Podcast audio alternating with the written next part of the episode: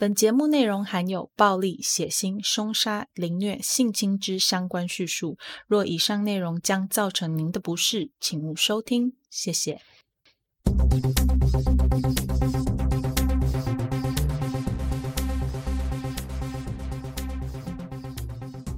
Hello，各位亲爱的听众，大家好，欢迎回到 Them 他们的故事，我是 Molly。时间过得很快，一周又过去了。我知道今天听节目的朋友们呐，你们大概刚放完中秋连假吧？不知道大家有没有好好的趁着连假的时间，跟亲朋好友出去走走或烤肉联谊呢？希望大家都有好好的、充分的休息到。上周 IG 整理完之后啊，很开心的开始有人追踪，开始有人留言，也开始有人私讯我了。嗯，收到听众和前辈们的鼓励，我真的很开心，也很感动。虽然一开始没有期待要有什么回馈啦，可是看到那些温暖的文字，心里还是觉得很温馨。除了收到留言和私讯很感动之外，在这边我小小的提醒一下，IG 的自我介绍栏位里面，我加了一个 Linktree 的连接，点开那个连接就可以找到所有我有放节目的页面。里面最上面有一个听众留言，如果你想要你的留言在节目上被念出来，可以在那边留言给我。如果说你只是纯粹的想要给我一些建议，然后不想被念出来的话，也没有关系，一样去留言。我有一个问题。是问你愿不愿意被念出来的，然后提醒大家哦，如果你是勾要被念出来的那个选项的话，记得你的昵称一定要注意，因为昵称也会跟着被念出来哦。在这里啊，真的要非常非常非常的感谢大家，上一个星期啊，我就在你们温暖的喊话当中度过了。好了，闲话到这里，我们开始我们的节目。呃，有追踪节目 IG 的听众，昨天也就是星期天，应该有些人有看到我发了一则动态消息，给大家一些关于案件的提示和预告。我不知道大家看到那些关键字之后想到的画面是什么？没有看到那则动态的听众没有关系，我来念一念昨天发的关键字：伪造文书、诈欺、下毒、窃盗。酒精成瘾和谋杀，不知道你听完这些关键词之后啊，脑袋里浮出的那个杀人凶手的长相，是不是跟我一样有一点点嗯凶神恶煞，或是行为举止鬼鬼祟祟的呢？今天的连环杀手很特别，怎么说呢？这个连环杀手啊，他是一个会照顾社区里那些来自低收入户家庭的孩子的人，他是一个会分送自己种的菜给周围住户的人，他是一个会跟邻居分享拿手料理的老太太。对你没有听错，我们今天要讲的连环杀手是一个老太太。他不像很多的连环杀手，是从年轻的时候就开始进行谋杀，一直到被逮捕，或者是在年轻的时候犯下的案子，到了年老的时候才被抓到。这个老太太啊，她是真的到了年纪比较大的时候，才因为某些原因而触发这些行为，才开始进行谋杀的。今天我们要讲的就是由 Death House Landlady 之称的 Dorothea Bonday，翻译成中文就是死亡之屋里的房东。同时，在当时的媒体报道里，也有人称她为 The Black Widow of Sacramento，或者是 The Grandma Serial Killer。翻译成中文的话，就是沙加缅度的黑寡妇，或者是。老奶奶连续杀手，我怎么觉得后面这个老奶奶连续杀手听起来好像没有什么杀伤力，可能还有一点点可爱哦，但其实不是。在讲案件的过程当中，因为这位老太太她有一些人生经历，导致她换过了好多次名字，所以在接下来的内容当中，为了要避免大家搞混，也为了要避免我自己搞混，我们就直接称呼她为 Dorothea。但是在他名字发生变动的时候，我会提醒大家一下。不知道当大家听到慈善大户和社工关系良好，会照顾低收入户、收留酒精中毒或者是吸毒犯的人当房客，分送自己种的菜或是拿手料理给邻居的这些行为的时候。有没有觉得这个形象跟刚刚一开始我所提到的那些关键字差很多呢？没错这两组关键字在字义上的确相差很大。但如果这些看起来利益良善的事情，只是为了要遮掩或是伪装的时候，这两组关键字就一点违和感也没有了。事情发生在一九八八年十一月十六日的晚上，LAPD 就是洛杉矶警察局，在洛杉矶的某个酒店里面逮捕了五十九岁的 Dorothea Bonday。Dorothea 被逮捕的原因是，警方在她的前院和后院里挖出了七具腐烂程度不一的遗体。还在他家发现了大量的药品。根据社工和其他房客的描述，这些遗体很可能就是那些失踪很久的房客的遗体。因此，警方有合理且充分的理由去怀疑，这一些遗体肯定跟这间房子的房东 Dorothea 有脱不了的关系。在 Dorothea 被逮捕的时候啊，他对满街的媒体说了一句话：“I used to be a good person。”也就是我曾经也是一个好人，这句话等于间接地承认了那些遗体的来源确实和他有直接的关系。那 Dorothea 到底是谁？为什么他家前后院里会出现那些遗体？这些事情到底是怎么发生的呢？我现在就来跟大家说一下。Dorothea 出生在一九二九年一月二十九日的 Redland。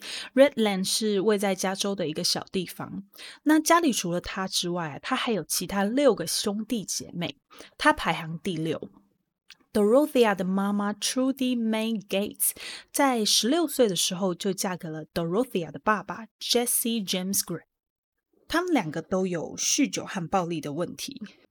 他们两个人原本都是在棉花田里工作的工人。照道理说啊，这应该要很稳定。棉花工业是这样的，通常跟棉花相关的农业工作会是很稳定的。但在一九三零年代的美国，状况可以说是完全的不同，而且还不止棉花，全国上下只要跟农业相关的工作，情况都非常的不妙。一九三零到一九三六年的时候，北美地区发生了很严重的沙尘暴事件。当时的人呢，他们并没有环境保护的概念，只要看到一大片空地啊，第一件想到的事情就是开垦赚钱，所以他们就不断的在开垦土地，来把这些土地改成农业用地。过度的开垦加上连续干旱的气候，就造成了严重的沙尘暴。部分地区的沙尘暴问题啊，是从一九三零年代一直蔓延到一九四零年代。在那个时候啊，每当沙尘暴来的时候啊，就像一片深色的云雾笼罩了整个大地。在最严重的时候，甚至会让白天看起来像傍晚，能见度只有不到一公尺。这个范围极广的沙尘暴事件啊，被称为黑色风暴事件 （Black Blizzard） 或者是黑色巨浪事件 （Black Rollers）。一九三零年代则被称为 Dirty Thirties（ 污秽的三零年代）。我 IG 会附上照片，大家可以参考看看。在 Dorothea 五岁之前呢，他们全家就一直在加州、内华达州和奥克拉荷马州之间搬来搬去。他们一直在搬家，一直在移动，就是希望可以有一份稳定的工作。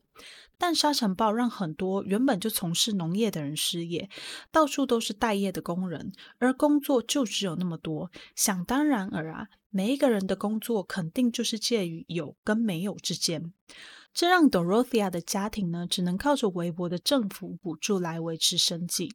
由于所能得到的收入不够应付家里所有的开销，所以 Dorothea 的妈妈在晚上的时候就会变成一个性工作者，到人多的地方去揽客。而且，她跟我们之前讲过的 Henry Lee Lucas 的妈妈一样，都会把客人带回家。而 Dorothea 的爸爸呢，在第一次世界大战的时候是一位军人。他在打仗的时候曾经受到敌军的芥子毒气攻击。芥子毒气就是哦，它的味道跟芥末很像，所以就被叫做芥子毒气。那它是一种化学型的武器，学名叫做二氯二乙硫醚，好难哦。这种毒气啊，它可以穿透皮革、皮肤、布料，还有橡皮等等的物质。能够轻易的透过皮肤或者是呼吸进到人体里面，所以戴防毒面具或者是穿厚重的衣服都是没有用的。这个芥子毒气啊，它除了会在短时间里面造成伤害之外啊，假设被攻击的人运气好没有死亡，在将来他们仍然有很高很高的几率会罹患癌症。这个化学药剂啊，在世界卫生组织 WTO 里面被认为是一级致癌物，是一个很可怕的东西。Dorothea 的爸爸因为受到这个芥子毒气的攻击哦，肺部受到了很大的伤害，不能走太远的路，一走远就会开始喘。我猜可能也是因为这个原因，让找工作变成一件很困难的事情。在一战结束之后，Dorothea 的爸爸回到家。除了带着一身伤之外，他还发现自己得了忧郁症，心情不好之外，他曾经有好几次尝试在家人面前自杀，当然都没有成功。在 Dorothea 五岁的时候，也就是一九三四年，他们全家定居在加州一个叫做 Pomona 的地方。这个地方位于加州的郊区，郊区中的郊区。Dorothea 的爸爸 Jesse 的忧郁症变得越来越严重，Trudy 就是 Dorothea 的妈妈，她的酒喝得越来越多，也开始常常好几天都没有在家。在 Trudy 不在家的日子啊，就靠着家中最大的小孩，也就是十六岁的大哥 James 来照顾家里其他的孩子。在这个时期啊，Dorothea 在学校常常会跟同学说一些关于自己的故事，例如说他跟某个明星是很好的朋友，或是他家有十八个小孩之类的事情。学校的老师刚开始都以为那只是小朋友在撒谎或是幻想，不过时间一久，老师就发现，嗯，事情没有那么单纯。他认为 Dorothea 的状况比较像是妄想症，英文是 delusional disorder。而且根据 Dorothea 后面的人生发展啊，我猜他的妄想症应该是属于夸大妄想症。夸大妄想症的典型情况啊，就是会去向别人说自己很厉害，我的身份很特殊，或是我跟某某某有什么特别的关系之类的话，而且这些事情都不是真的。大家听到这里，应该会问说：小朋友多多少少都会幻想一些故事啊，或是偶尔说一些谎话来糊弄一下身边同年龄的小孩。Dorothea 应该也是属于这种状况吧？在我继续说下去之前呢，我我要先跟大家做一个建设，就是我不是专业的心理学家，但是在做节目的时候啊，我都有去做很多很多的功课，查了很多很多的资料。在这里，我把我所查到的资料统整以后转述给大家听。这并不代表我是专家什么的，所以如果有错误或者是不完整的部分，请大家可以用力的来纠正我，我才可以及时做修正。好，我们回到案件，没有错，大家想的没有错。在这个年纪的小孩啊，的确很有可能会去编造一些故事，或者是讲一些无关紧要的谎言，但他们都会知道这些东西并不是真的。这种情况是属于正常的，而且也是小朋友成长中必经也必要的过程。但是妄想症就不是这样子了。妄想症的患者，他们不仅会说出这些话。而且他们还深深的相信这些事情就是真的。简单的来说，一般的说谎跟幻想和真正罹患妄想症的人差别就在说这些话的人是不是真的有意识到自己正在说的每一个字句都是自己编造出来的。妄想症的成因很多啊，可能是因为压力、人生经历和生活环境，有可能是因为酒精。毒品也有可能是因为成长的过程中曾经遭受过暴力对待。这里的暴力除了肢体之外，还包含冷暴力。而 Dorothea 的妈妈 Trudy，她那种常常莫名其妙消失的行为，就属于冷暴力的一种。这些情形啊，都会导致妄想症。其中最后一项，曾经遭受到暴力对待的这个部分，是我认为造成 Dorothea 妄想症的原因。这个时期啊，学校老师就发现说，Dorothea 她有妄想症的症状。但不知道是家长他们不清楚这样子的情形，还是他们选择忽略这些问题。Dorothea 她在小时候从来没有接受过任何正规的治疗。到了一九三七年，也就是 Dorothea 八岁的时候，他们全家搬到了洛杉矶。说全家其实也只有 Dorothea 的父母。Dorothea 本人和那个唯一年纪比他小的弟弟。至于其他人，我没有找到任何的资料。唯一一笔可能的线索就是在一九四零的时候啊，Dorothea 曾和大哥 James 和 James 的妻子跟小孩住在一起。我不知道这笔资料的可信度有多高，大家参考就好。当全家搬到洛杉矶的时候啊，Dorothea 的妈妈 Trudy 常常会把两个小孩子锁在衣柜里面好几天，只在衣柜里面留下一些食物，人就消失了。几天之后，他会再回来帮孩子们把门打开。这种半遗弃小孩的行为啊，其实就是忽视，也就是前面提到的冷暴力的一种。而这个行为就常常发生在 Dorothea 的生活里面。在他们搬到洛杉矶的这一年呢，一九三七年，Dorothea 的爸爸在医院里过世了，死因是肺结核。这个稍微可以理解，因为之前就有说，因为战争的时候被化学武器攻击，所以他的肺功能变得非常不好。隔年年初的时候啊，学校的老师就发现 Dorothea 家里面的问题，因为这种问题是属于家暴，所以学校老师就赶快通报相关单位。没有多久，Dorothea 的妈妈就失去了小孩子的监护权。Dorothea 和弟弟被送到不一样的儿童机构里。同年年底，Trudy 就是 Dorothea 的妈妈，因为一场车祸而过世。在接下来将近七年的时间。Dorothea 在亲戚、寄养家庭和儿童机构之间来回流转，在这些短暂的居住环境之下，Dorothea 很不幸的遭到了性侵。一九四五年夏天，在 Dorothea 十六岁这一年，他来到了华盛顿的 Olympia。提一下哦，这个华盛顿是西岸的华盛顿。呃，顺便也帮大家连接一下，一九四五年就是第二次世界大战结束的那年。好，我们继续回到案件。Dorothea 在来到华盛顿 Olympia 之后，也步上了他母亲的后尘，成为一个性工作者，而且模式还很像。怎么说呢？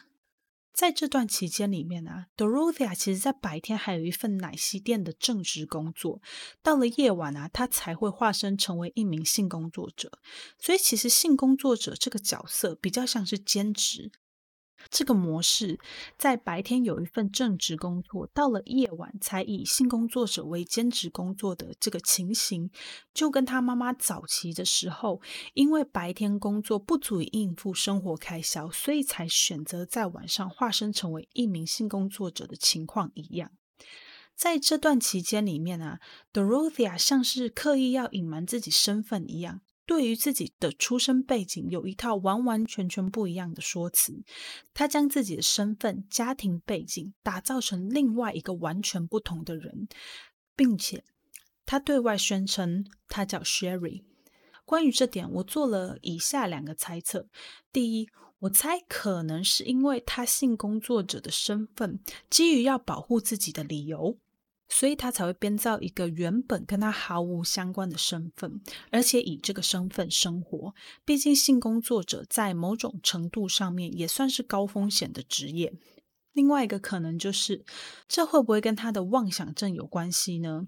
根据我手上查到的资料，没有任何一笔资料显示 Dorothea 在十六岁以前有接受过任何的心理治疗或咨询，所以我大胆的猜测，有没有可能是因为颠沛流离童年，让 Dorothea 的妄想症越来越严重呢？好，回来。就在一次服务客人的时候，Dorothea 认识了刚从第二次世界大战战场上回来的 Fred McFall，后面我们就会直接叫他 Fred。Fred 在这个时候是二十二岁，所以大了 Dorothea 六岁。认识没有多久之后啊，他们之间的关系就从买卖关系转变为情侣关系。Fred 他完全不在意 Dorothea 的工作，这让我很傻眼哦。更傻眼的是啊，在同一年，也就是一九四五年十一月的时候，他们两个人在内华达州结婚了。你以为傻眼的事情就这样没有了吗？没有，最傻眼的在这里。两个人结婚的时候啊，Fred 用的是自己的本名，但 Dorothea 用的却是另外一个名字，而且年龄不是十六岁，是三十岁。Fred 对 Dorothea 的这个行为感到非常的自豪，他认为 Dorothea 真的很厉害，可以光是凭着说话就说服了其他人。他认为这是一种极高的天分。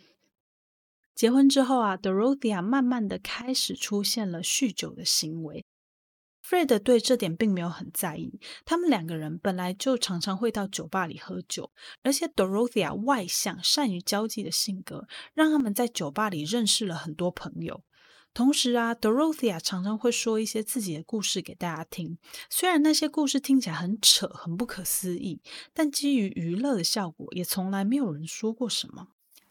两个人刚结婚的时候，其实还蛮开心的。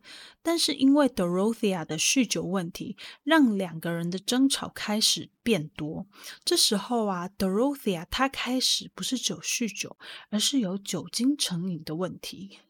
即便如此啊，他们两个还是在一九四六年的时候，迎来了他们的第一个女儿。但是这个女儿在出生之后没有多久就被送到 Fred 在 Sacramento 沙加缅度的妈妈抚养。一九四七年，他们的第二个女儿出生了。这个女儿出生之后是立刻被 Dorothea 送到寄养家庭的。Fred 他本身对女儿被送到寄养家庭的事情啊，似乎没有任何的表态。我觉得为什么 Dorothea 他会把小孩送走呢？有几个可能性：一是他本身就对照顾小孩这件事情没有什么兴趣。大部分的女生哦，在生完小孩之后啊，就会开始变得很有母性，她们会开始照顾小孩、保护小孩，这是一种天性。但是我知道有些人就是不会，也许 Dorothea 就是属于这类不会的人。第二，就是有没有可能是 Dorothea 那段被忽视的童年，让她觉得她没有能扮演好母亲的角色的能力，为了不要让孩子变得跟她一样，所以选择把孩子送走。第三，也是最后一个猜测，会不会是因为他在童年时期常常被父母忽略、忽视，所以让他觉得说，小孩不需要被父母照顾，也可以自己平安长大？到底是什么原因？我们只能靠猜测了。在一九四八年的时候啊，Dorothea 再度怀孕，不过这次的她没有等到小孩出生就流产了。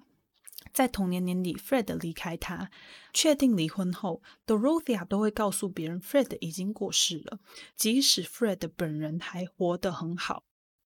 同一年，一九四八年，Dorothea 从内华达州回到加州。这时候啊，Dorothea 身上已经没有什么钱了，所以在回到加州之后啊，他就使用了两张假支票来买东西，并且很快的回到店家退货，以换取现金。没有过多久，店家就发现那两张 Dorothea 给的支票不能兑现，才发现原来这两张支票根本就是假支票。Dorothea 很快就被警察逮捕了，这是他人生当中第一次被逮捕，也是人生中第一次接受正式的心理评估。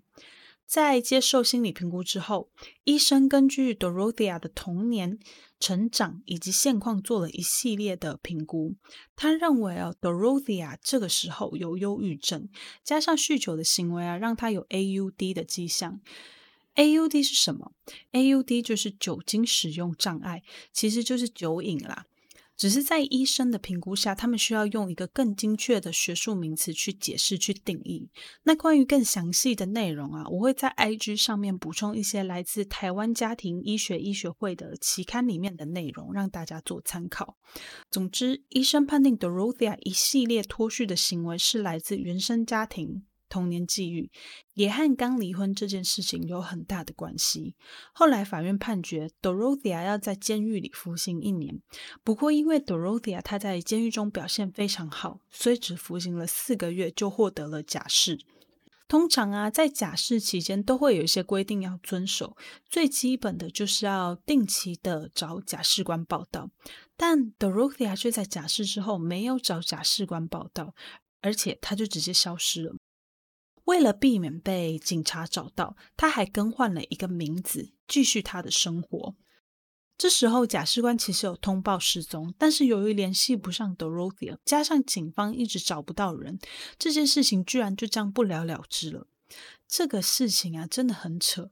一个还在假释中的嫌犯，怎么可以就这样不了了之了呢？难道是因为警方觉得 Dorothea 只是伪造文书，并不会给社会带来什么很大的伤害？这个太不合理了吧！总之，警方这样草率的行为，让 Dorothea 意识到法律上面的漏洞以及警政系统的不完全，这也为他后来所犯下的罪行埋了一个很大很大的种子。时间很快的就到了一九五二年，这一年 Dorothea 二十三岁，她认识了她的第二任丈夫 Axel Johansson，在后面我们就叫他 Axel。Axel 是一个瑞典人，他的工作是商业渔船上的渔夫，所以一个月只会回家一次。他不在家的时候啊，Dorothea 想去哪就去哪，想干嘛就干嘛，他从来没有过问，也不会太在意。他觉得，只要在他回家的时候能够有 Dorothea 的陪伴，在他不在的期间，Dorothea 能够开开心心的就好。Axel 对 Dorothea 是真的很好，好到后来啊，在 Dorothea 入狱之后，还常常会提起 Axel，并且毫无保留的去称赞他。他说：“Axel，他说啊。”他曾经说，跟 Axel 在一起的那段日子很颠簸，很不容易，两个人也很常吵架。但 EXO 绝对是对他最好的人。导致他们开始吵架的原因是啊，有一次邻居跟 EXO 抱怨说：“EXO，你每天晚上回家的时候都会发出很大的噪音，这会让我，这会让已经入睡的我们从沉睡中被吵醒。” EXO 听到之后就觉得很生气啊！他一个月只回家一次而已，哪来的噪音？嗯，我想说到这里，听众们应该知道发生了什么事。没错，Dorothea 他在 EXO 不在的期间啊，继续做着他的老本行。而且他也是直接把客人就带回家。EXO 虽然不知道 Dorothea 是性工作者，但是这件事啊，也让 EXO 开始怀疑 Dorothea 是不是对他不忠诚。在接下来争吵没有停过的日子里，他们仍然住在一起，没有要离婚的意思。Dorothea 也继续在 Axel 不在的时候做着他想要做的事情，完全没有要改变的想法。唯一不同的是，随着年龄开始增长，Dorothea 的体重渐渐攀升，酒精也使她不再像以前那样好看。她越来越难找到客人，于是他开启了一个新的事业。一九六零年，三十一岁的 Dorothea 在沙加缅度租了一间房子。她跟房东说，她要在这里帮人家做簿记的工作，简单的说就是记账。当时房东就相信了他，但是在他把房子租给 Dorothea 没有多久，他就发现出入这间房子的人很复杂，常常有男性会在这里进进出出的。于是他就报警，请警察来协助看看到底是发生了什么事。在警察到了现场之后啊，发现这间房子哪里是在做簿记，这里根本就是一家妓院。想当然，负责人 Dorothea 自然是被逮捕啦。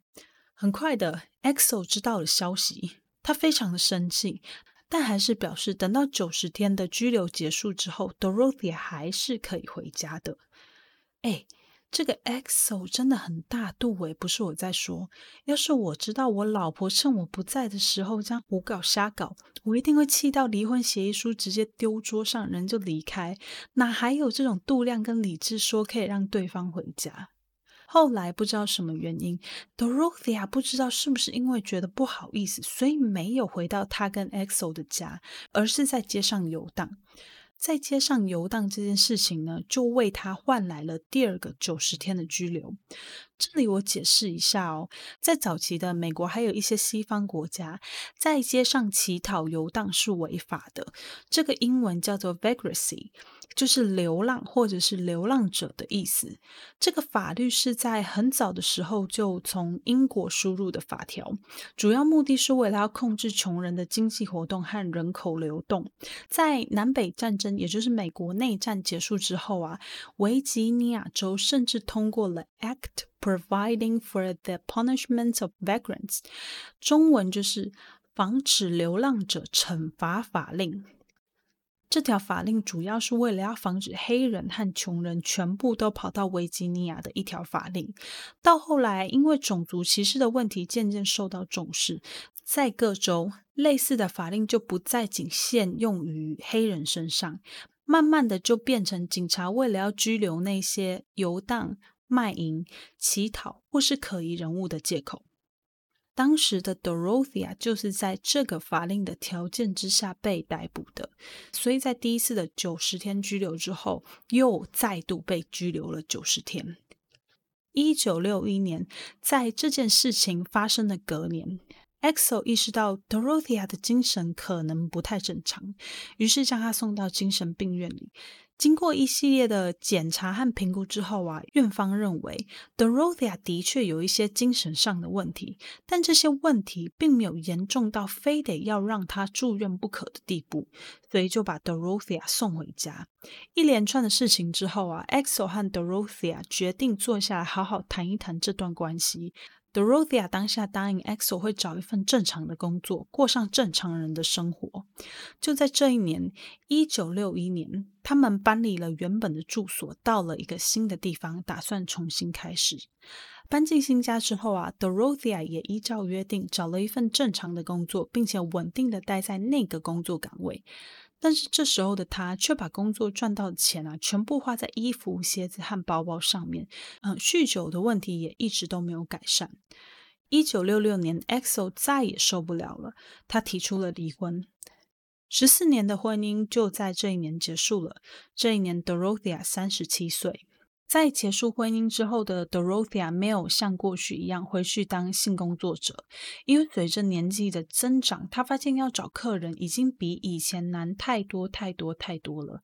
况且，当性工作者也是一个非常高风险的职业。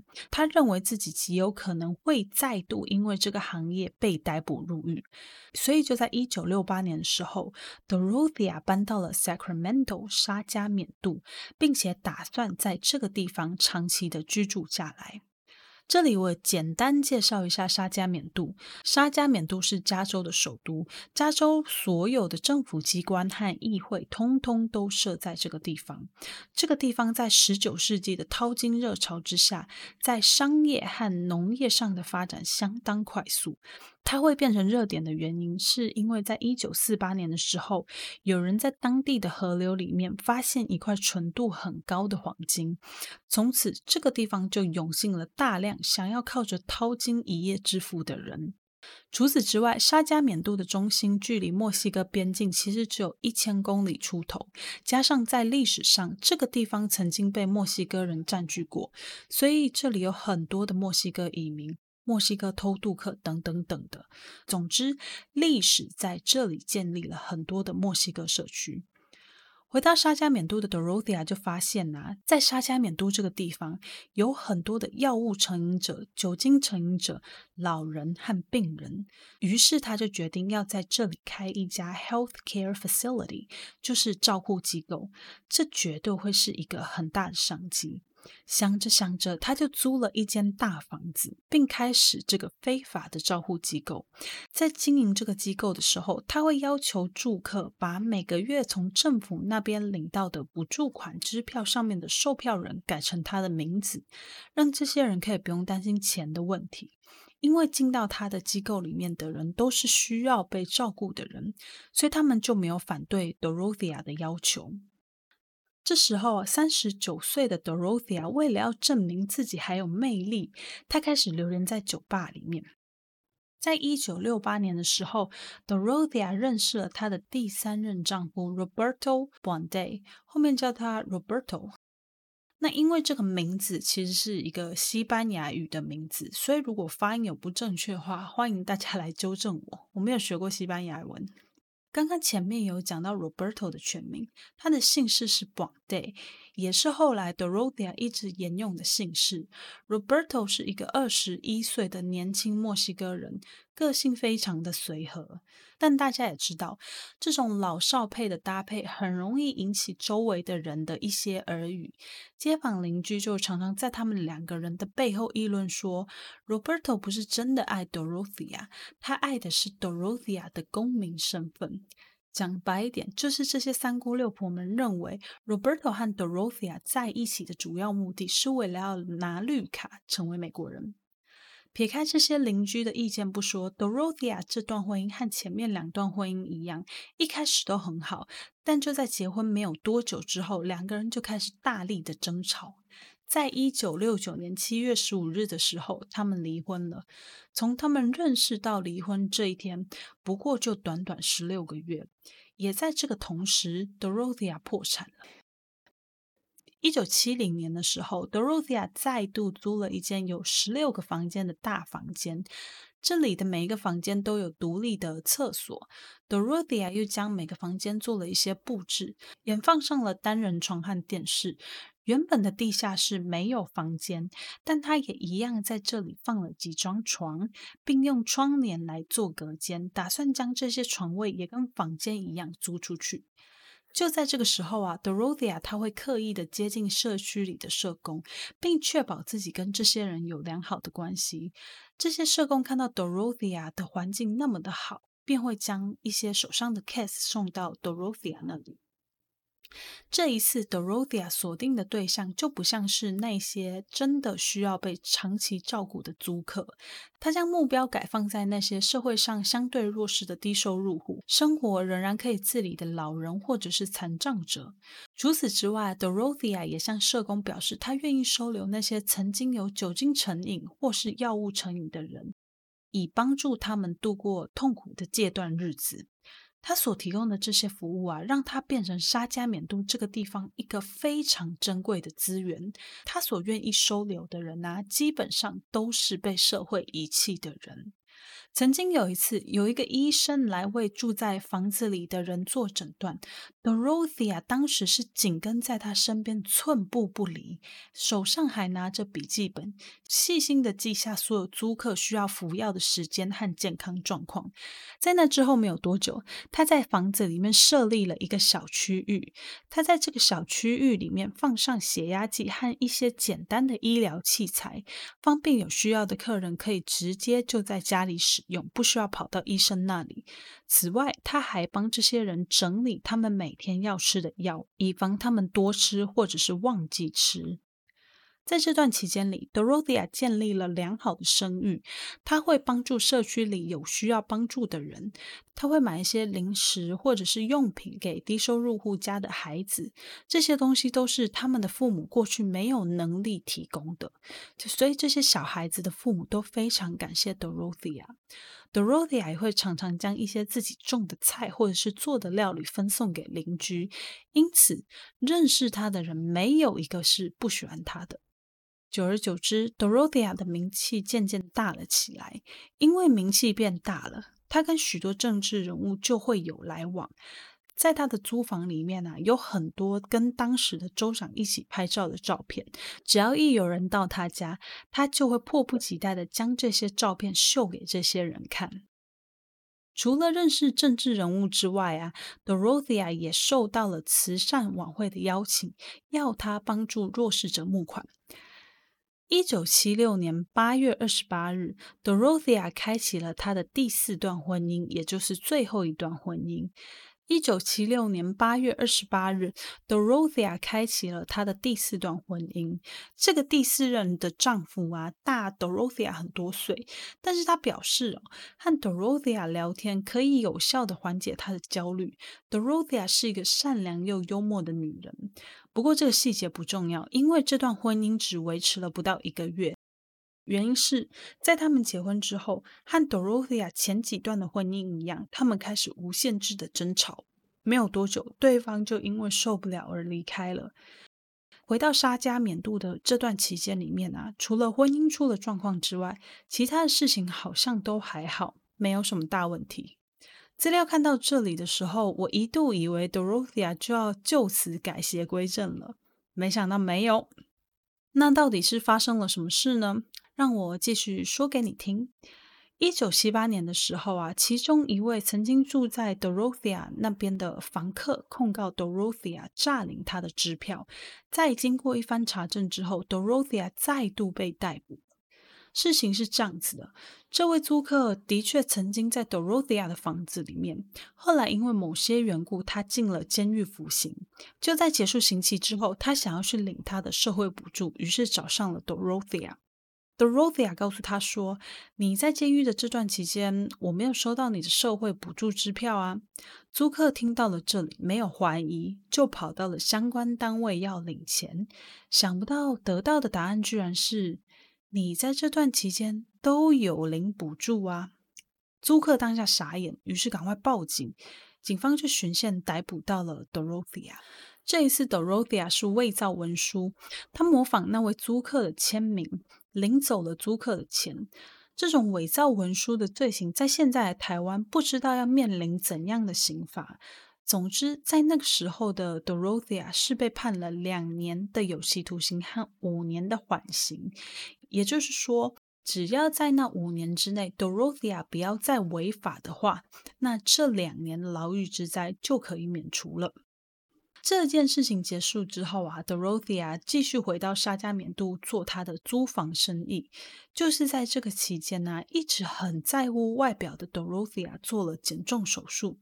具体是怎样的减重手术，我没有查到资料。如果你有查到资料的话，可以跟我分享。我很好奇，在一九七零年代末期到一九八零年代初期的减重手术是怎样的手术？是胃绕道、肠绕道还是抽脂呢？提一下，在 Dorothea 最后一次被逮捕的时候，监狱里的精神科医生判定 Dorothea 可能患有 Body Dysmorphic Disorder，简称 BDD。中文的翻译是身体畸形恐惧症，这是一种精神疾病。罹患这个疾病的病人，他们会没有办法停止去关注自己的外表，而且他们还会过度的去关注他们身体上的缺陷。但是很多患者口中所谓的缺陷，根本不是什么缺陷，只是他们对于自己外表上的不满意。根据精神疾病诊断与统计手册，身体畸形恐惧症的症状包括专注于一种或多种其他人无法观察到的外观缺陷，需要透过不断的用镜子检查自己的脸、过度梳理头发等方法去让自己安心，或是将自己的外表与他人的外表进行比较的心理行为。嗯，我怎么觉得这个症状我好像都有哦？没啦，开玩笑的。先说我没有要批评的意思，Molly，我少有的优点之一就是我不太会去批评别人的外表，那对我来说真的很没有道德。从来没有人有选择自己长相的权利。长得好不好看、美不美都是先天的。我们当然可以透过化妆或者是手术去做外形上的改变。可是大致上来说，长得如何就是妈妈给的。既然没有人有选择的权利，相对的也没有人有可以去批评别人长相的资格。总之，在查完这个资料之后啊，我真的有想到一些案例是很有可能会有这种症状的。我不知道大家有没有看过新闻上曾经报道过一些人，他们一直整形，不断的整形，即使旁边的人都已经告诉他们说你长得很好看了，他们还是会对自己的脸或是身体不满意。我强烈的怀疑，这些人可能就有身体畸形恐惧症。因为我不是从事心理或精神相关专业的人，所以如果有讲错或者是认知错误的话，拜托跟我说，我会在节目上跟大家做更正。好，我们回到案件，再回到沙加缅度的 Dorothea，除了继续原本租房的生意之外，他也开始当起了 in-home caregiver，就是在家照顾者。他提供有需要的人到他们家里帮忙煮饭。照顾人、打扫、协助采购、陪同就医等等等的服务。由于这样的服务绝对只能透过合法的管道，所以他就只好去相关的公司应征。他去应征这些公司的时候啊，想当然尔，资料也都不会是真的。但是因为他刻意在外形上做了一些调整，例如戴上大大圆圆的眼镜，穿着宽大的洋装，同时刻意的在讲话的时候表现出一副颤抖无力的样子，让他看起来比实际年龄大了十到十五岁。记得这时候他只有五十岁哦。这些行为和装扮让公司在面试的时候没有过问履历的内容就录取他了。这样看起来无害的外表，不仅一开始就赢得了公司的信任，也赢得了客户的信任。不过没有多久，他的客户就发现，自从 Dorothea 来到家里帮忙之后，家里常常会掉东西。但他都告诉客户说，是你年纪太大，所以忘记把东西放在哪里了，或是干脆告诉客户，你真的曾经拥有这些东西吗？而社工和他所属的公司得知了这些消息之后，他们也认为应该是老人家记性不好，所以才会诬赖 Dorothea。Dorothea 看起来这么无害，不可能会有问题。一九七九年年底。Dorothea 开始提供更完善的贴身照顾，二十四小时的。她搬进了一个老妇人 Easter Busby 的家。Easter 本身有一点点心律不整的问题，轻微，并不严重。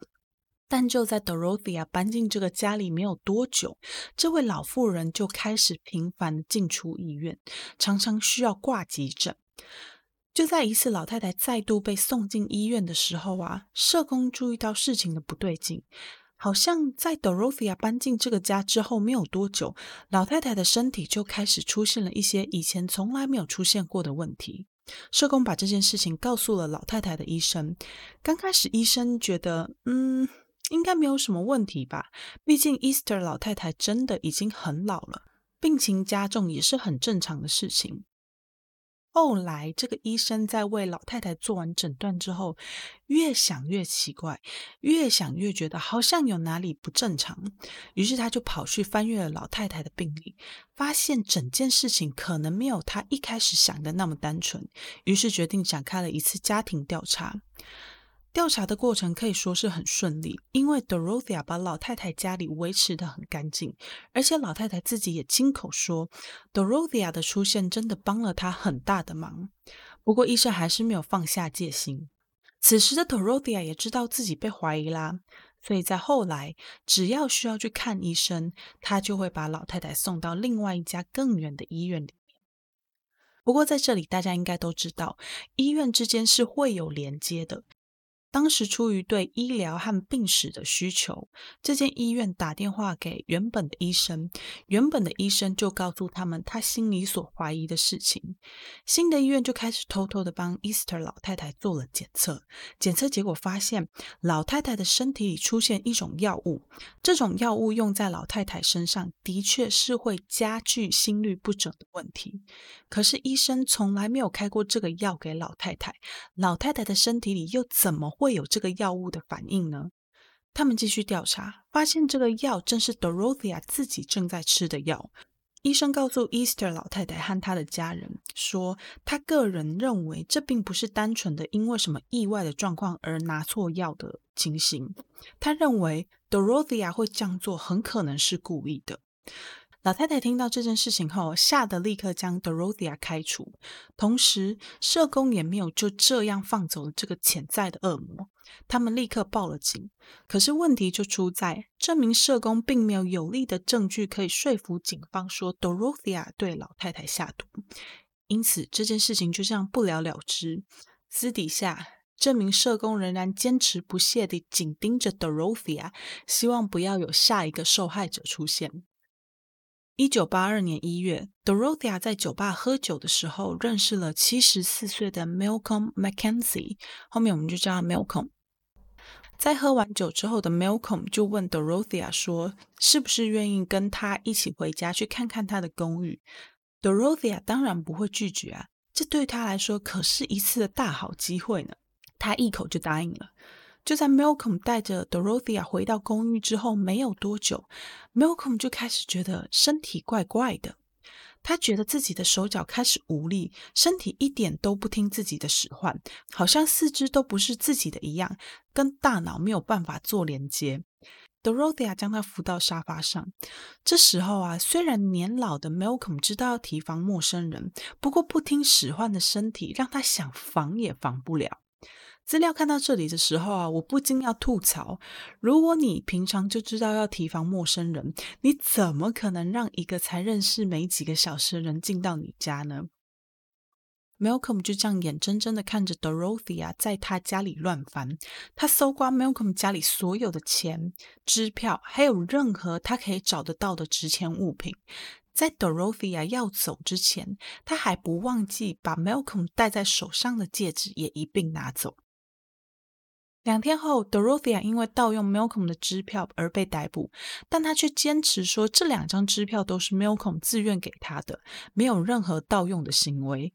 被警察逮捕之后，他还告诉警察说他已经七十二岁了，有很多精神方面的问题，有时候他甚至搞不清楚自己在哪里，做了什么，发生了什么事情。不过还好，这次的警察很聪明，没有采信他的说法。他依然被以窃盗和下药等等罪名起诉。三个月后会展开听证会。警方当下并没有拘留 Dorothea，就让他回家了。就在这个时候，Dorothea 看上了另外一个目标。Dorothea 在一个偶然的机会里认识了 Ruth Monroe，后面我们直接叫她 Ruth。Dorothea，她是在酒吧认识 Ruth 的。她常常跟 Ruth 和 Ruth 的老公一起喝酒，喝到最后三个人熟了，Dorothea 就提出要一起做生意的要求，Ruth 一口就答应了。这时候，他又接着要求两个人要去开一个共同账户，并且将所有生意上要用到的钱全部都放到那个账户里面，以示公平，这样也好避免将来因为钱财而造成的争执。Ruth 一听，觉得这个方法很好，很快的就采纳了 Dorothea 的建议，放了好几千块美金到他们的共同账户里。故事听到这里，我想大家应该都明白，Dorothea 是根本不可能把钱放进账户里面的，甚至还有可能从账户里面把钱给拿走。这是事实，我们都没有想错。这件事情等一下就会发生，但在发生这件事之前，更糟糕的事情先发生了。就在没有多久，Ruth 的丈夫因为癌症需要进到医院做长期的治疗。这时候的 Dorothea 就提议说：“反正他的出租房那里还有空房间，不如 Ruth 就先搬进来，不仅可以补足他的收入，两个人还可以互相作伴。有需要的时候要讨论生意的事情也会比较方便。”Ruth 想想，哎，好像也是哎，毕竟她的丈夫一时之间可能没有办法回家。他又没有跟小孩住在一起，因此，在一九八二年四月十一日的时候，Ruth 的三个儿子帮 Ruth 一起帮他搬家到 Dorothea 的出租房里面。四月二十四日那天，也就是在 Ruth 搬进 Dorothea 的出租房大约两个礼拜的时间，Ruth 和另外一位朋友吃饭，朋友觉得他看起来非常糟糕。Ruth 跟他朋友说：“我觉得我难过的快要死掉了。”可是明明几个星期之前，Ruth 还好好的跟大家一起吃饭，怎么一下子忽然就变成这样了呢？他的朋友还很紧张的问他说：“要不要我陪你去看医生？”Ruth 婉拒了，表示自己只要多休息就好。他的朋友当下也没有坚持，吃完饭后就离开了。朋友离开之后啊，Dorothea 就上前关心 Ruth 的状况，并为他调了一杯鸡尾酒，希望他喝下去之后可以舒服一点。这的确也起到了作用。就在酒精下肚之后，Ruth 很快的就进入了梦乡。隔天，他打电话给儿子，跟儿子闲话家常，问了家里的情况，还问了小孙子的情况。电话里，他完全没有提到关于他身体有任何的不适。四月二十七日。Ruth 的女儿 Rosie 去拜访他，却发现大白天的妈妈居然还在睡觉，这让他觉得很奇怪，因为 Ruth 从来没有睡得像这样子熟过，叫也叫不醒，而且还是在大白天里。他就问了 Dorothea 有关 Ruth 的身体状况。Dorothea 先是非常温柔的安抚 Rosie，接着告诉他说，他之前已经有因为 Ruth 身体不舒服带他去过急诊了，可是医生并没有说 Ruth 的身体有任何的状况，只是需要好好休息就好。Dorothea 还问起 Ruth 在医院的丈夫，她表示哦，Ruth 很担心正在跟病魔搏斗的老伴，担心到有一点失眠、焦虑的状况，所以当天医生有帮他打一针，帮助他可以好好休息。Rosie 听到 Dorothea 这样说的这么详细，心里就觉得很安心。他也很感谢 Dorothea，因为他不但收留了自己原本应该要照顾的妈妈，还代替自己来照顾她。确认 Ruth 没事之后啊，Rosie 就告诉 Dorothea 说，他隔天会再来一趟。隔天四月二十八日，Dorothea 忽然打电话给 Rosie 说：“你妈妈现在不对劲，你最好赶快来看一看。”Rosie 赶紧将消息告诉其他人，并且赶到 Dorothea 家。当他赶到时，Dorothea 很遗憾的告诉他，Ruth 已经不在了。Dorothea 给 Ruth 家人的解释是，因为太担心在医院里的丈夫，所以一直有轻生的念头。由于这样，她吞了大量的安眠药自杀。除此之外，Dorothea 在阐述这整件事情的过程当中，时不时透露出 Ruth 之前曾经想要透过服用安眠药自杀的讯息。Ruth 的孩子们当然是不相信啊！之前没有任何忧郁症或者是轻生的征兆，怎么可能忽然说自杀就自杀呢？这未免也太突然了吧！虽然 Ruth 的死很奇怪，但是 Rosie 可是一点都没有怀疑 Dorothea，还不断的感谢 Dorothea 在这个期间一直帮忙照顾她的妈妈。可是 Rosie 的丈夫 John 并不这么想，他看得出来啊，长相温和无害的 Dorothea 奶奶跟岳母的死一定脱不了关系。同年五月，Ruth 的验尸结果出炉，Ruth 的身体里面的确含有大量的安眠药成分，同时也有之前 Dorothea 为她调制的那杯鸡尾酒的残留物。可是种种迹象都朝着 Ruth 自杀的方向去，警方没有任何证据或者是任何理由怀疑 Dorothea 可能是谋杀 Ruth 的凶手。在没有动机的条件之下，警方认为这比较可能是自杀。当然，Ruth 的家人一点都不相信啊，尤其是 Rosie 的丈夫。他们私底下做了调查，才发现 Dorothea 从来都没有带 Ruth 去过什么急诊室。他们将这件事情告诉了警察，不过警察认为仅仅只是这样的谎言，并不能证明什么，所以这起案件到后来便以自杀结案。听到这里啊，我真的很为 Ruth 的家人感到遗憾。就因为 Ruth 错信一个人，导致这些悲剧的发生。Dorothea 逃过了 Ruth 的案子，却得面对即将要到来的听证会。还记得吗？那场 Malcolm Mackenzie 的听证会。在警方更深入的调查 Malcolm Mackenzie 的案件之后，他们发现 Dorothea 曾经对其他三个人也做了同样的事情。不过很遗憾的是，这些因为老年交友而被骗的人都觉得很没有面子，因此不愿意出庭作证。不过 Dorothea 仍然要为 Malcolm Mackenzie 的案件付出代价。可是他哪有那么容易就此就范呢？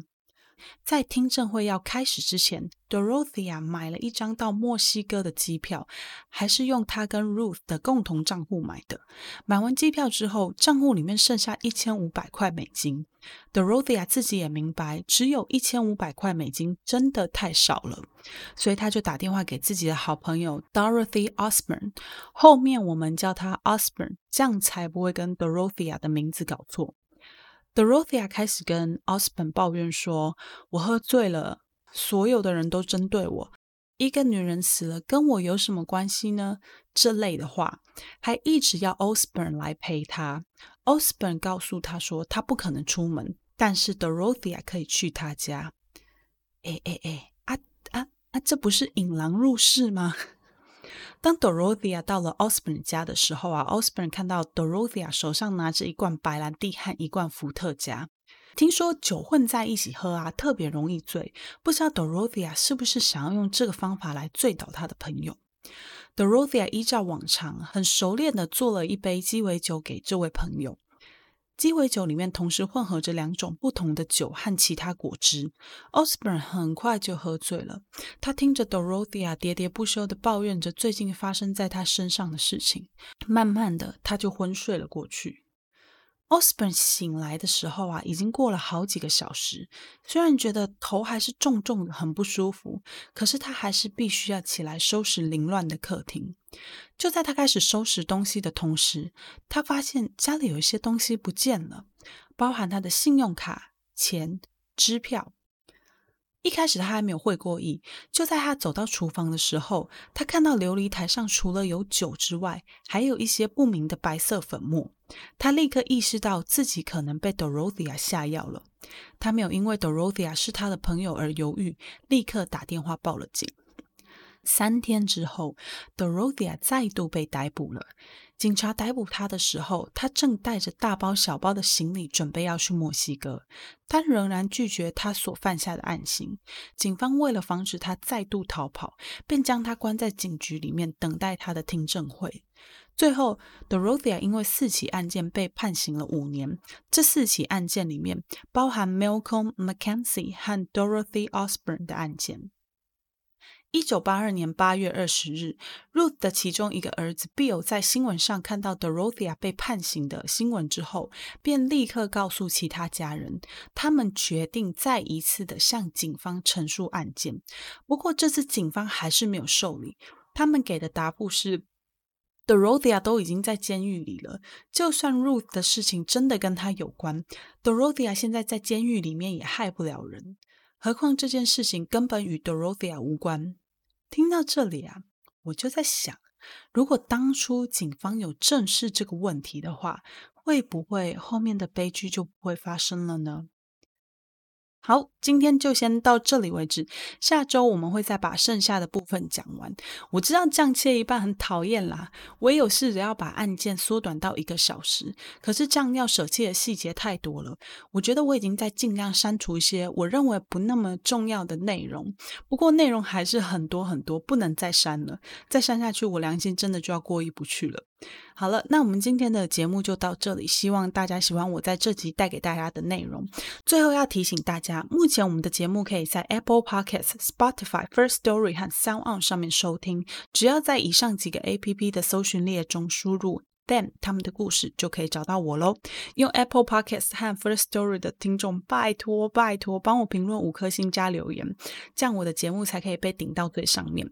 如果你喜欢我的节目，就赶快订阅并且追踪我的 IG，IG 的账号是 them 点 their story。你只要点开节目的 Show Note 就可以看到 IG 的连接了，或者是你也可以直接到 IG 搜寻 them 他们的故事，就可以找到我的 IG 喽。有什么问题都非常欢迎跟我分享。如果你想要帮我补充资料，或者是有什么不同的看法，通通欢迎留言或者私讯我，我会很开心哦。好了，那今天的节目就到这里，我们下周一再见，拜拜。